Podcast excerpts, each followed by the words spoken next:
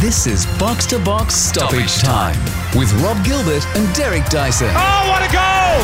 for Chemist Warehouse Great savings every day. and Hoyt's Herbs and Spices. Changing the mood of food. Absolutely fantastic! Hello and welcome to Box to Box Stoppage Time. Before we go through the highlights of the past week, the teams, the moments of the week, and plenty more. But before we get into Derek's rundown, as we usually do, with the World Cup only days away, we're going to kick off with a chat to a man who was a regular on Box to Box in the early days. Uh, he keeps himself busy in football. He's self-described uh, freelance journalist and failed footballer, aren't we all? Uh, but regular contributor to the Green and Gold Army. Ben Somerford, how are you, Ben? Yeah, good. Thanks, Rob. Yourself? Yeah, real good, mate. Uh, just like everybody else who's got an interest in the round ball, uh, are very excited about the World Cup. Um, there's just some magic in the air when you you know the World Cup's going to come come on. We look forward to it for so long, and then there's this avalanche of games that are played twenty four seven, pretty much. Uh, the the timing of the games is, is pretty good. Uh, but in, insofar as as your observations, you've been in and around many World Cups for a long, long time now. Uh, the uh, uh, the World Cup, uh, from an Australian point of view uh, and and the Australian team point of view, uh, your hopes and and optimistic expectations and realistic expectations for the way the Socceroos are going to to uh, negotiate the group with uh, France, Tunisia, and Denmark. Yeah, I mean, it's it's um, you look at our qualifying campaign; it wasn't overly convincing or compelling um, getting there. So I think ambition really in Qatar is at best to get through. I think anyone anyone would say that, um, and it does look tough. France and Denmark are probably the favourites to get through in the group. So um, I think we're all hoping we can sneak a result against the French first up, and then knock off Tunisia somehow and um, do what we need to do in the final game. But uh, I think I think expectations are relatively low. Kind of just happy to be there in this one. Uh, and looking at the squad selection, it kind of feels like there's a nod to the future as well. So um, makes makes a bit of sense in that in that way. But uh, I think if, if we got through the knockouts, we'd all be pretty happy. Ben, we've got a squad of 26. Now I need you to help us pick a starting 11. Defensively, uh, form and fitness has come uh, in a burst, really, particularly for the uh, for the centre backs, and you you keep an eye uh, on uh, on how these guys go at club level, closer than most. Uh, Wright, Souttar, Rowles, Deng, and Degenek uh, ultimately left Sainsbury behind. We know Arnie's a an unashamed fan of, of pumps up his tyres at every opportunity he gets, uh, and we also know of the immense job that Wright and Rowles did in Qatar in June in those final two qualifiers. So, which do you uh, which way do you see that going? Do you see those those three as the primary three? Yeah, it's going to be interesting because we might have a preferred 11, but the games all come thick and fast. So there's going to be a bit of changing, and, and the three games will be, probably be three different games tactically.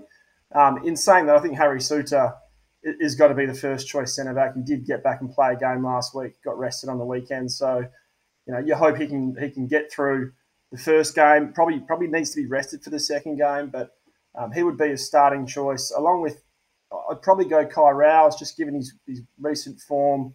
I know he was out for two months injured, um, but his form has been really good. He looks like he's full of confidence. His performance in those playoffs back in June was was really good. So those two get the inside running. I, I feel like Bailey Wright is um, he's a good leader in the background, but I'm not sure he should be someone we trust in the World Cup just yet.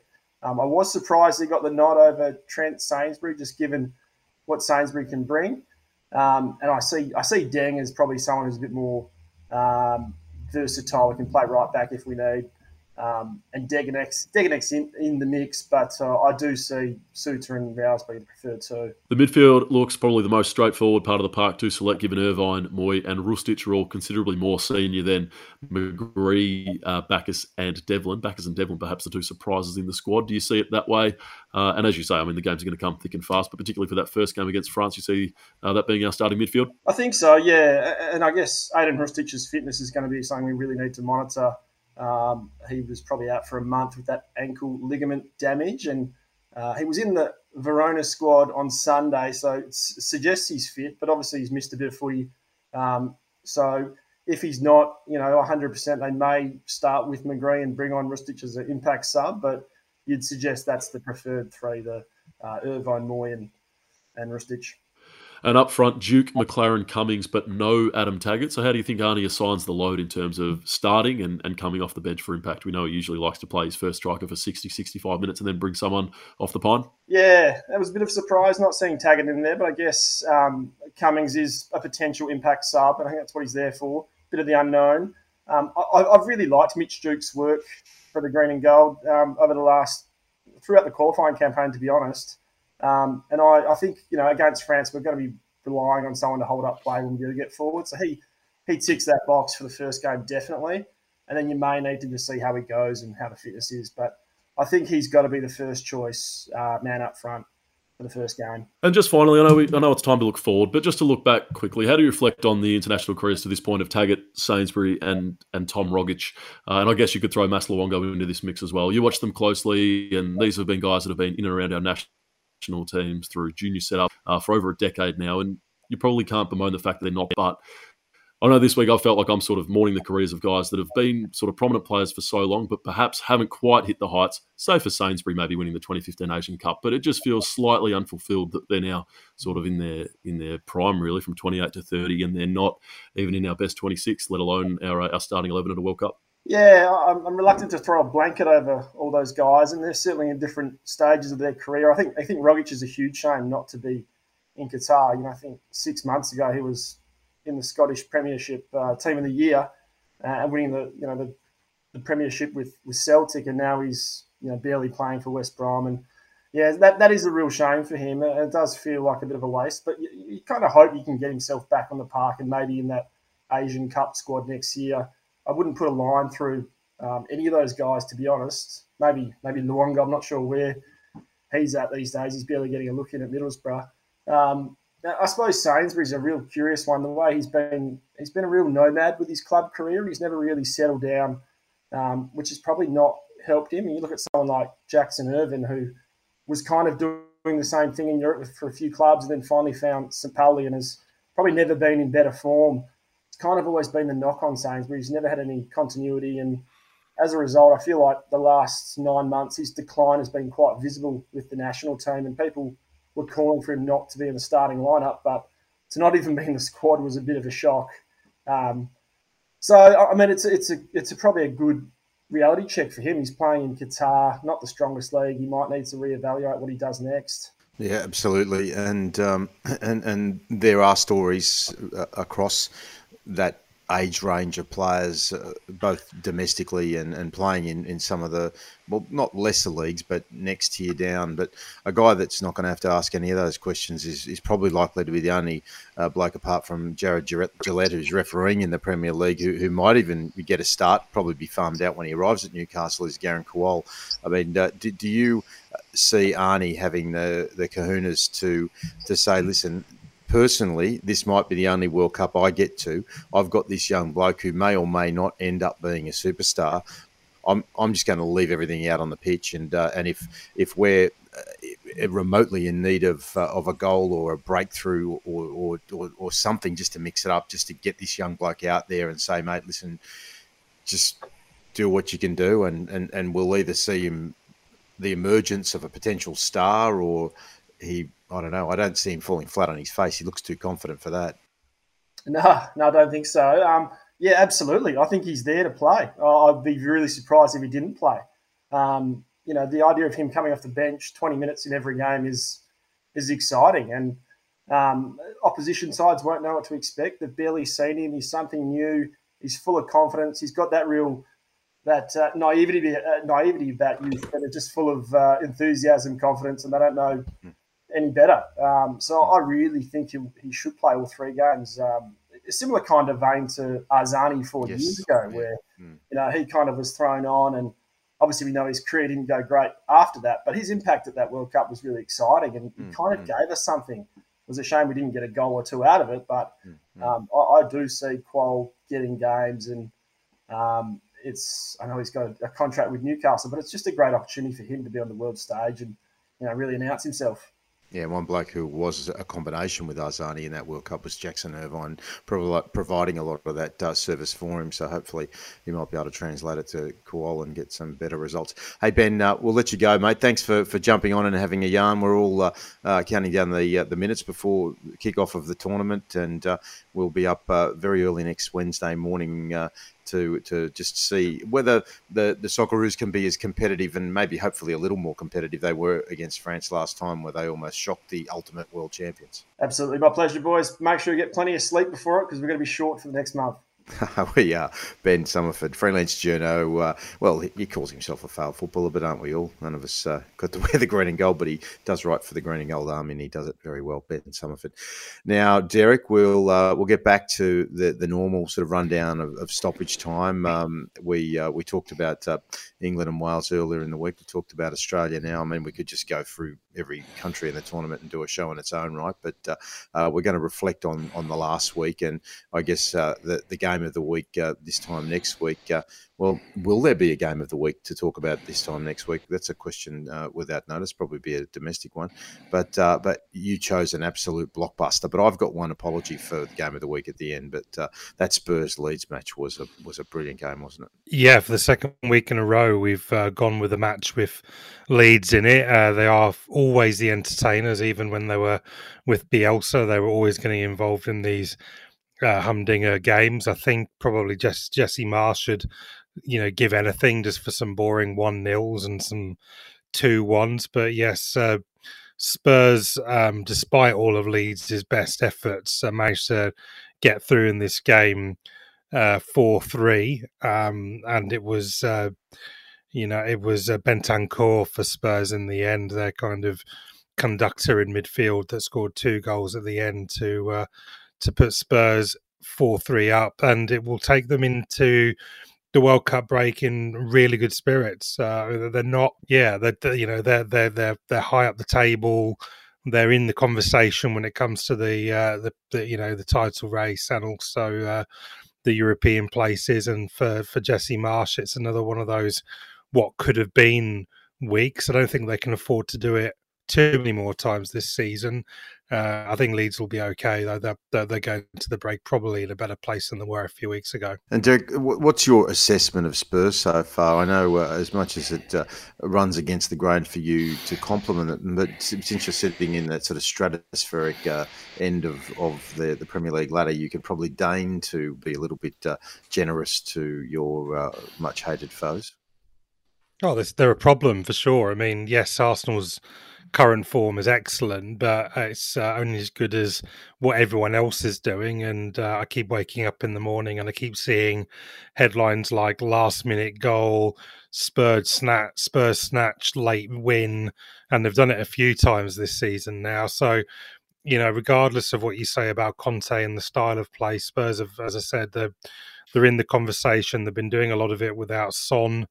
They'll be hoping that he comes back uh, from the World Cup uh, with uh, you know inf- improved confidence and and fitness as well. And Harry Kane just keeps scoring goals. And when you have a striker like that up front, you can you can build a season around that. So look, I yeah, they're um, they're, you know they're doing well, Spurs, and as I said, I think they're going to be in the conversation as we get into the the final leg of the season. That's for sure. Yeah, we've got a lot to look forward to after the World Cup. It's going to be a cracking end to, to, to the season. Uh, Willem, I know you've got a contribution to the game of the week, but uh, I was out at uh, one of uh, my older son Thomas's best mates' twenty first. Happy birthday, Julius! Uh, and uh, and when we are driving home, the the Brentford City match was on, and uh, I had to do a double take when I, I heard that uh, um, that Brentford were leading away and sort of made sense. You've got a spurned striker who, who felt that he might have had a, um, a, and should have had a genuine claim to being in, in the English squad. Uh, so Ivan Toney scores 16 minutes in. So I get home, turn the TV on, and and just as you'd expected, uh, City score right on the death. Phil Foden absolute pile driver a minute into uh, um, into uh, uh, stoppage time in the first half, and then you think, oh, I know the way this is going to go, so I go to bed, wake up the next morning, but don't check the score and just watch the highlights package, and I'm thinking, oh, they might even get away with this with a with a draw, only for Ivan Toney to step up eight minutes into stoppage time at the end of the game. Now I know in the main show I referred to uh, a bit of bruise-free football from the likes of Manchester City, so I, have got to ask the question: Do you think that Pep Guardiola may, may have felt that that was the case? with his team on home ground. Um, who, who, players that uh, that were playing and will be playing for uh, countries around the world who who might have uh, just taken five percent off uh, their gas and um, and and and just opened that little window. City's form has been interesting. Yeah, we've we've noticed the um, them kind of marauding to victory uh, earlier in in the season, but they only really got past uh, Fulham at home as well. Uh, they were down to 10 men, and that was uh, quite a tricky fixture for them. They uh, went to King Power Stadium as well and only won, I say only, only won 1 0 at, um, at Leicester. So um, you have to kind of go back as far as Southampton at the beginning of October, where they won 4 0, where they had a a comprehensive victory. And of course, between that time, they also lost to Liverpool too. So I think you can potentially point at uh, wandering wandering minds as the World Cup comes, but there are plenty of teams, whether they be Arsenal, Newcastle, and, and some others in form in the league that have international quality players, and and, and they didn't seem to have um, been too affected. So I would also point to just a, a slight slump in form, even though with the, with all those wins. Um, and I think this was coming, and uh, Brentford really took advantage. Willem, uh, you had another game of the week. No wandering mind for Garang Kuol at Central Coast Stadium, Rob. There's something about that stadium at the moment that just has the magic dust. Every time there's a match at uh, uh, with the palm trees and the sauce bottles, it's it's absolutely gripping. It was the Mariners 2, Macarthur 3. Uh, it was the Bulls two goals and a man up at half time. Daniel Elder, unfortunately, uh, coming under fire for his refereeing. There was a pretty soft uh, red card handed out. And there was also a penalty that was awarded where advantage was not allowed to be played, and Jason Cummings had the ball uh, in the net. Anyway, it was again Kuol off the bench, uh, despite being a man down, who put it in the back of the net twice. The second one, an absolute scorcher. Uh, and I can't recall seeing a game where the uh, the side with ten men dominated the side with eleven, uh, and it all looked to be building towards a, a Mariners winner when the Mariners perhaps pushed too many forward at a corner, and on the uh, on the break, it was the Bulls and Jed Drew, who's a 19 year old who not too many would uh, would know about, uh, who put one in the back of the net for a very deserved winner. He was excellent. And uh, Dwight Yorke side, they won the Australia Cup. Uh, it's a, it's a very exciting attacking side. They haven't quite had the results early, so that's a huge three points uh, for a game that they were that they were leading two goals up. Uh, yeah, a, a, big three points heading into the break. So that for me was uh, was absolutely the game of the week from an A League perspective. Yeah, and uh, and, and, well judged, and, and what timing for uh, for Garang Kuol as well. Uh, now, um, team of the week, um, Derek. Um, are you finally going to do it? Yeah, I will, Rob. And although with the caveat that I've gone for uh, a joint team of the week, it'll be no surprise to our regular listeners that I've finally gone for Arsenal this time. This was after a relatively routine uh, 2 uh, 0 victory over Wolves, uh, which meant that they go into the uh, the the World Cup break, uh, top of the Premier League. There will be five points clear at Christmas games will be resuming on Boxing Day, so that that does feel a, a, little way away. Wolves did give them some problems despite being the bottom side, but Odegaard scored the two goals, two captains' goals, and Arsenal on the whole looked relatively comfortable. I didn't I didn't get wasn't getting too concerned uh, watching it on my sofa, but on reflection. Just looking at this start to the season, they've played 14 games. They've uh, won 12, drawn one, lost one. That's Arsenal's best start ever to a Premier League, uh, to any top division season, to any season. Um, and anyone that's had a start like this has gone on to win the league. So while, uh, you know, five points back to Manchester City, seven back to Newcastle, and eight back to Tottenham, uh, there is, you know, I think probably for me at least, to some of those teams that might be competitive in the top four. It's all about building the gap from them more than anything else. But um, yeah, I was a bit shocked, like you, Rob, when uh, the bees got the job done at the Etihad, and then it was nice to wake up and watch Arsenal with the win. So Arsenal are the team of the week, really not because of the the game that they just played. It's because of this string of results that they've managed to put together uh, over the course of the season. And they're only matched by, uh, you know, in European terms, by Napoli, who in fact have a marginally better uh, uh, record in Serie A. They've played 15 games, so one more than Arsenal, but they've won 13 and drawn two, and they've lost zero at the moment. So they're on the the way to a potential invincible season in Serie A. They're eight points clear of AC Milan, 10 clear of Juventus. Juventus, by the way, five wins on the bounce. They were looking pretty bad under Allegri um, and obviously crashed out the Champions League. But five wins in a row takes them up to third. And then you've got Lazio and Inter on 30 points, a, a distant 11 points back. So uh, Napoli dominating Serie A. They're they're a team of not necessarily celebrated players. You know, they lost a lot of their their iconic players like Koulibaly, Dries Mertens, uh, Insigne have, all gone, but they've been replaced um, by the likes of Victor Osimhen, uh, Pietro Zielinski, uh, Lazar Samaradzic. Um, uh, are all all doing well for for Napoli, and uh, good on Luciano Spalletti. He's been around the block, around the traps at uh, Serie A, but he could be on track for a uh, first Serie A title for Napoli since 1919. Of course, that was when Diego Armando Maradona was playing for the club. So, joint teams of the week: Arsenal and Napoli. Rob. Yep, no, fair, fair call and, and good assessment there as well. I was talking to a friend of mine at that 21st, uh, uh, and that noted uh, Italophile. He's uh, um, the father of Massimo uh, Aquara, who was uh, on the show with my boy Thomas a, a, couple of years ago. Went back, we were in the um, 3AW studio days, and uh, we were talking about Napoli and uh, and and how partisan the Napoli fans are, and uh, and and how um, many of them in, in a recent trip that he spoke to just didn't care the fact that Italy didn't hadn't made it that uh, um, that they were they were just going for for the countries uh, uh, where Napoli had a, a player representing um, and and were um, were uh, not uh, disappointed at all. And if you're wondering why, just watch that Maradona uh, documentary, and and you'll see um, why they have a particular view of the rest of the country, or at least some of the Napolitani. Uh, Willem, you had a contribution as well for the team of the week. Yeah, so my team of the week is the Wanderers, Rob. I'm not convinced they're back as a club. I'm not convinced that the side is good enough just yet to uh, to go all the way and knock off Manchester City. But for the first time in probably six or seven years, uh, they're certainly give us, giving us something to uh, to think about. They sit second heading into uh, into the World Cup break. Uh, they knocked off Sydney FC 1 0. Uh, they've got some solid players. Marcelo and Murchella look like a, a, a big, strong defensive centre back pairing. Lawrence Thomas, one of my all time favourite goalkeepers. Uh, Ninkovic and Calem Nieuwenhof, two ex Sydney FC players at opposite ends of their careers, but both very, very crafty indeed. And Calem Nieuwenhof, uh, certainly who one whose career looks headed for the for the top level.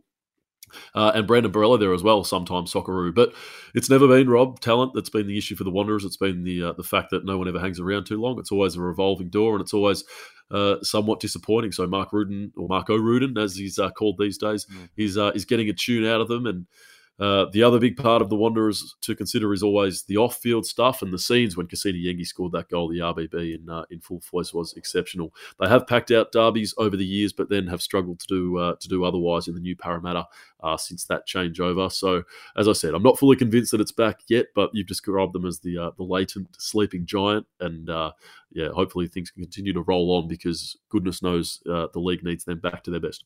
Yeah, well, we need those little minute and a half highlight packages to be seen by the rest of Australia in the, the Sunday evening news bulletins rather than empty stadiums when uh, you know a, a, wonder goal scored. That's that's the best form of advertising for, for the league and uh, and gets those Euro snobs to start to think, oh, there must be something worth watching. I might go along to a game.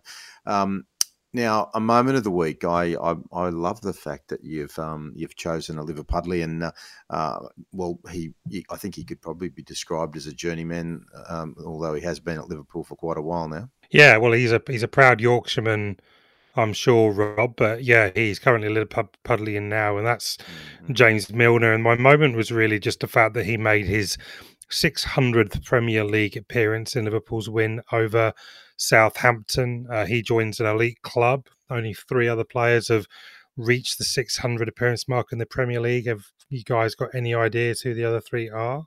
600 players. Um, Shearer. Can I jump in, please, Rob? I'll go for it, Willem. Or do you want to Take it paper, away. scissors, rock to see who goes first? Uh, yeah, no, well, I- well, I've already named one, uh, Alan Shearer, but uh, Oh, did you say Uh, Shearer? Yeah. So um, I, I, I'm, I'm no. So Derek's shaking his head. Uh, I, I was going to throw up a few others, but you, you can jump in.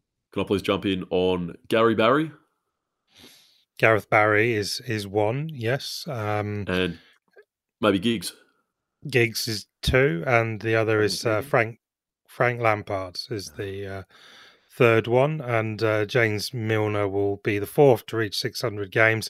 This uh, start career started all the way back 20 years ago, playing for his boyhood club Leeds United. He scored a goal. Remember, he was was the youngest player to score in the Premier League. He probably isn't now, but at the time, I think 17 years old.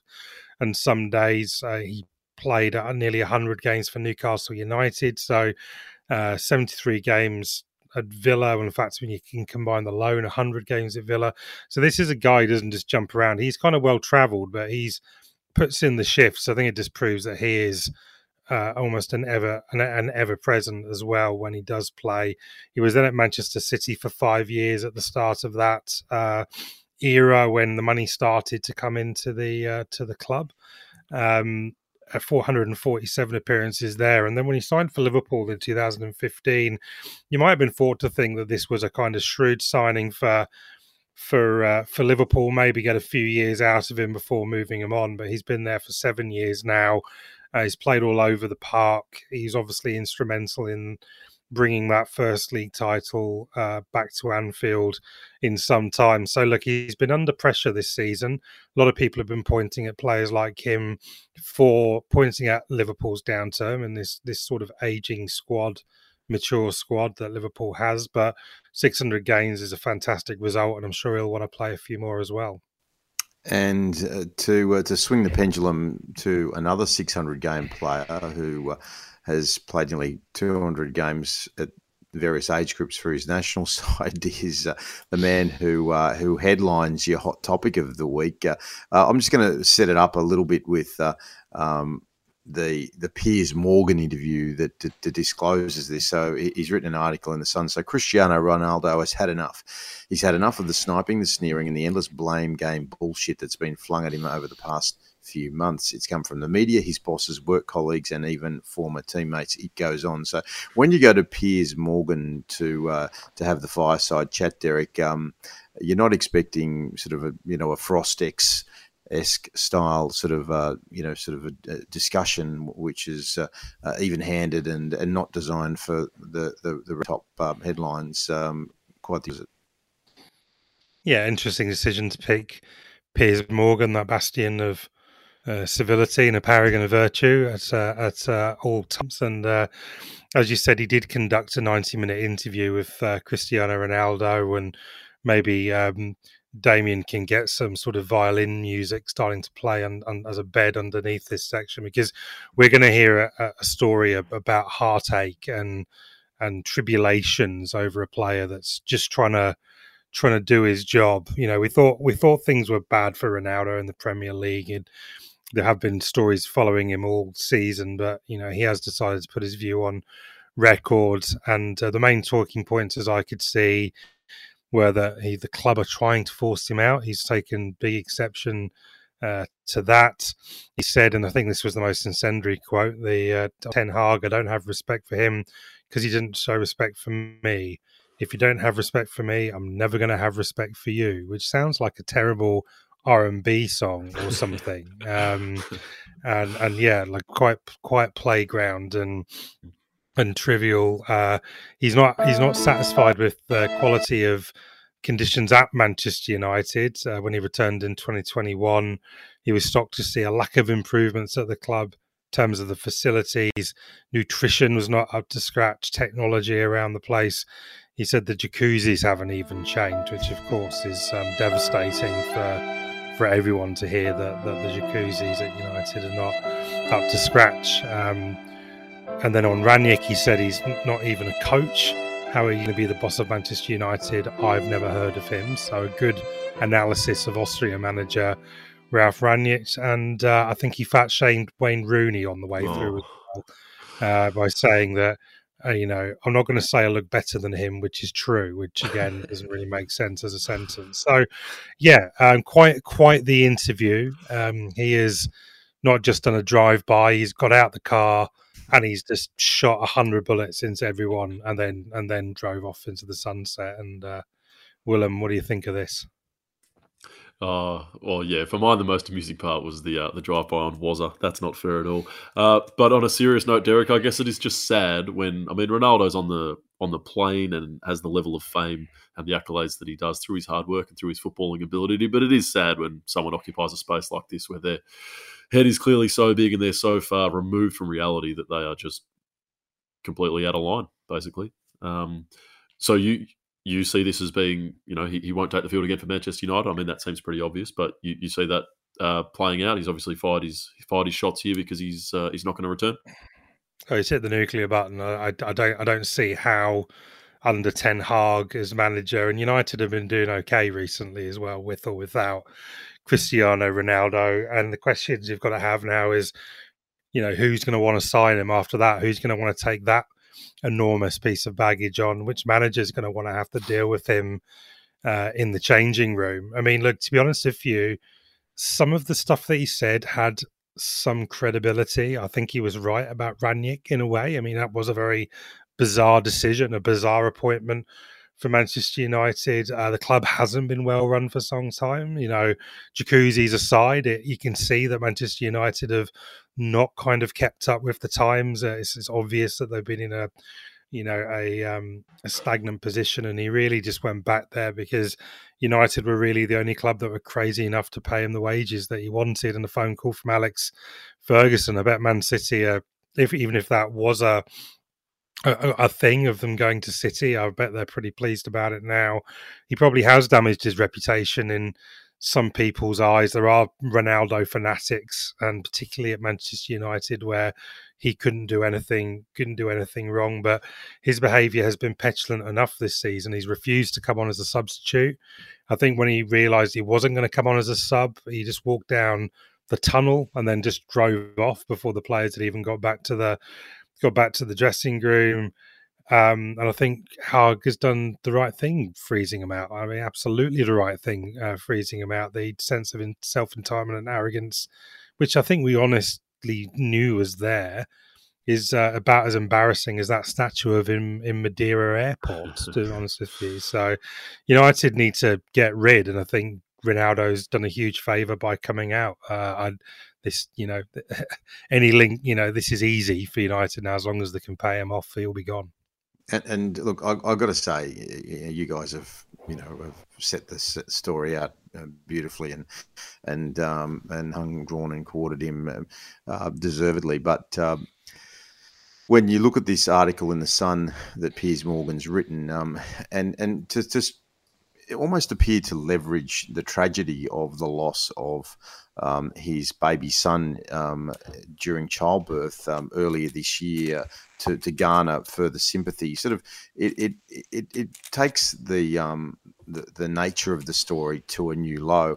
I mean, human tragedy happens to uh, to all of us in one form or another. Um, this is a football story set aside, and and Morgan seems to be trying to draw uh, analogies and and and pull threads together on the uh, well, as he describes, lack of respect at Manchester United with the the heartbreak and the lack of empathy allegedly shown by the club, which is patently absurd that any uh, human being who wasn't a sociopath wouldn't uh, provide somebody all of the support that he required and needed. Obviously, he didn't come to Australia, and and and the, the entrails weren't dug over that. He uh, you know he came to to preseason training late, so clearly um, there was a lot of empathy, but uh, yeah, if, if there's a little drive by from me towards the end, it's to uh, um, Piers Morgan, who uh, look, he's entertaining um, in in the way that a clown is entertaining, um, in the way that it does absurd things uh, for your amusement, um, but he does it uh,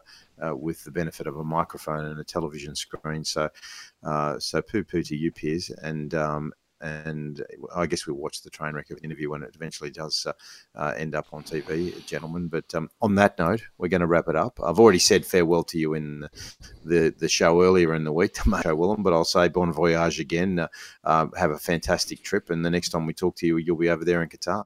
Can't wait. Won't be too long, and I'll speak to you again. Good on you, mate. Derek, thank you. Excellent work as always.